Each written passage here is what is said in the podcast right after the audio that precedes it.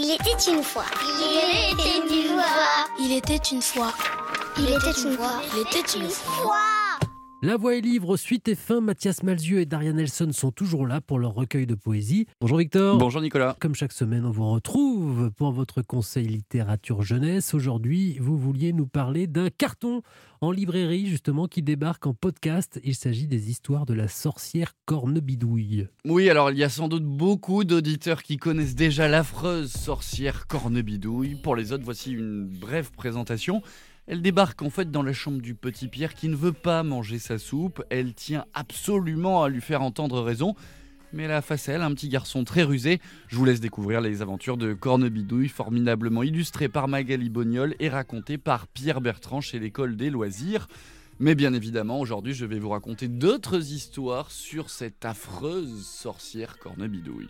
Mais donc, Cornebidouille, ça n'a pas toujours été une horrible sorcière. Quand elle était petite, c'était une princesse adorable. Oui, c'est justement ce que raconte Pierre Bertrand dans ce podcast. On y découvre la jeune Cornelia qui vit dans un château avec ses parents. Le roi et la reine lui font des chatouilles, des câlins bidouilles. C'est d'ailleurs ce jargon entre eux qui va donner le nom de Cornebidouille à Cornelia. Tout va bien dans le meilleur des mondes, mais c'est sans compter sur Cracrabidouille, une vieille mégère atroce et aussi la tata de Cornebidouille. Bah oui, on choisit pas ses parents, on choisit pas sa famille. Elle habitait dans le donjon le plus reculé du château. Personne ne venait la voir, et à vrai dire, elle ne voulait voir personne. Cracrabidouille a une idée, elle va inviter à déjeuner Cornebidouille, sa petite nièce qu'elle n'a jamais vue mais qu'elle déteste déjà. Et c'est un piège, elle lui prépare une bonne soupe, enfin, une soupe un peu étrange. Quand Cracrabidouille ouvrit la soupière, une odeur épouvantable se répandit dans la pièce.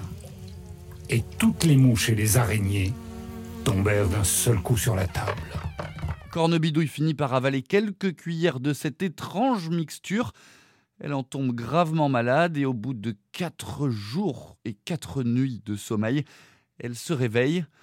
Mais quelque chose a changé. Non, ma proute de chaman, mais ça pue dans ce château. Oh ma chérie, te voilà enfin réveillée. Laisse-moi passer, face de cabinet. Mon trésor chéri, te voilà enfin guéri. Dégage de là, face de coquelin. Le roi et la reine se regardèrent, consternés. Un mauvais réveil, sans doute. Sans doute. Dans les autres épisodes, on va voir grandir Cornebidouille. Elle prépare des soupes les plus horribles, tente des expériences atroces. Et en étant plus âgée, elle va surtout commencer à terroriser les enfants qui ne veulent pas manger leur soupe. Cinq épisodes donc pour ce podcast, et c'est pas tout, il y a même des chansons. Oui, ce podcast est vraiment génial. Il y a du rythme, c'est bien raconté. On retrouve tout le langage fleuri de Cornebidouille.